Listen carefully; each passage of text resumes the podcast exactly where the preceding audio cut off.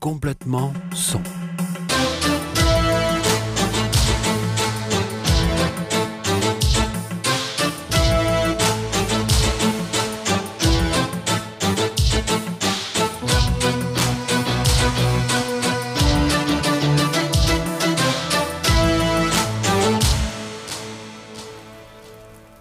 Le son, c'est le son au cinéma, la radio, le studio d'enregistrement, le son des spectacles, le mastering, l'acoustique. Et bien sûr, les musiciens. Je vais vous présenter des passionnés du son. Aujourd'hui, je suis très heureux d'être avec Laurent Paris.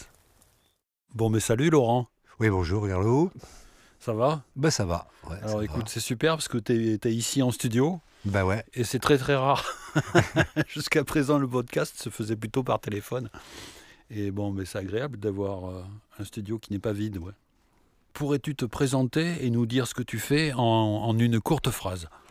Ben, je m'appelle Laurent Paris, euh, j'ai 58 ans, j'ai été musicien toute ma vie.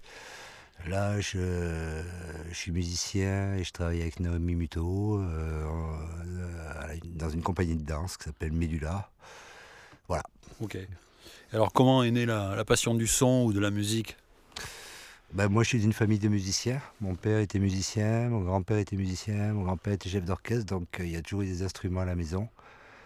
Et euh, alors, c'est pas peut-être ça qui m'a donné la passion, mais enfin, bon, voilà, il y avait une évidence en tout cas pour la musique. J'ai toujours vu mon père jouer de la musique, du piano, de la clarinette, de la flûte. Mon grand-père jouait du violon, du sax. Enfin bon, Et donc, tu as, fait des études euh, musicales ouais, ou- j'ai fait des Ouais. études musicales douloureuses, j'ai pas aimé ça du tout. Douloureuse, c'était quoi Solfège et tout ouais, ça solfège, trompette, euh, surtout solfège. J'ai fait 7 ans de solfège quand même. Ok. C'était long, quoi. C'était long et chiant, quoi. Donc, euh, voilà. Et donc, dès que tu as vu une guitare électrique, tu as sauté dessus ou quoi? Ouais, oh, c'était plus, oh, c'était plus, plus laborieux. Ben, c'était dans, dans l'époque, c'est-à-dire que.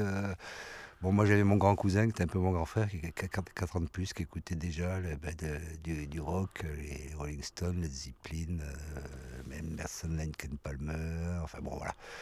Les- la musique, c'était les Pink Floyd, bien sûr. Et, voilà, et donc ça, j'étais tout gamin hein, et j'étais fasciné. Je voulais aussi- ressembler aux grands, ça c'était important. Mhm. Et donc ça a commencé par une guitare acoustique euh, jouable, comme beaucoup. Une guitare corde, par contre corde métal, mais par contre elle était très difficile à jouer. Et donc j'avais pas trop joué au début, mais bon j'ai commencé, commencé à improviser sur le piano justement. Il y avait chez mes grands-parents. Enfin voilà, j'avais quand même sûrement envie de faire de la musique.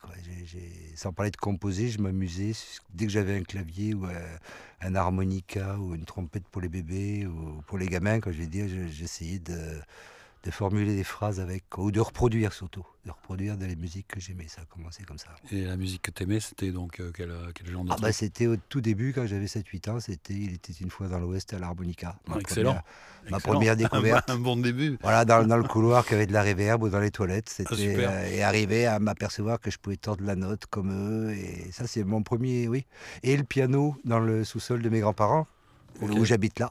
Un piano à cadre bois qui n'était pas forcément juste. Ouais. Mais bon, euh, quand on est tout seul avec ses grands-parents, des fois on s'ennuie. Donc euh, l'ennui est peut-être créatif, comme disent les psy américains. Et c'est vrai que sur ce piano, c'était pas de la composition, mais c'est vrai que c'est dans cet espace-là que j'ai commencé à comment dire, à inventer des, des, phrases, quoi, à tourner des trucs qui me plaisaient, quoi, sans parler de musique vraiment. Quoi, voilà.